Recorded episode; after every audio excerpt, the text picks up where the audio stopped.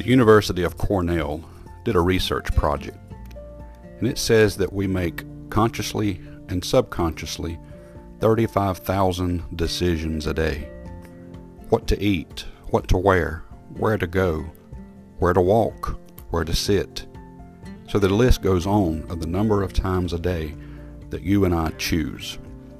The Lord has made us a free will individual, giving us that choice, the ability to decide one way or another. The entire Bible is about decisions people have made, a decision that you will make, one way or another. You will choose. One of my favorite passages in the Old Testament is the book of 1 Kings, in the passages of chapter 18 where Elijah is in a battle. He's going to call down fire, and he's going to win because his God is real, and the God of Baal is not. In chapter 18, verse 21, And Elijah came unto all the people and said, How long halt ye between two opinions? If the Lord be God, follow him. But if Baal, then follow him. And the people answered him not a word. His statement made them think, Which way do I go? Which one do I believe? Which way do I serve? There's another decision that comes in life. It's the decision of salvation. We all have to make it, one way or another. That choice is there.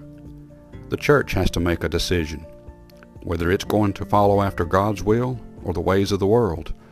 In the book of Revelation, chapter 3, verse 15, I know thy works, that thou art neither cold nor hot. I would thou wert cold or hot. So then, because thou art lukewarm, and neither cold nor hot, I will spew thee out of my mouth.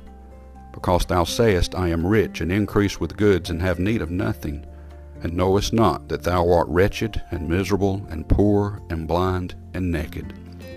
The Christian, the church, we all have to make a decision.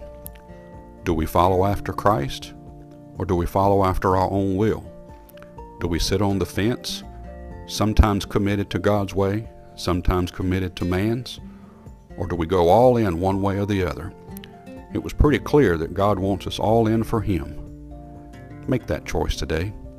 May God bless you and have a wonderful day.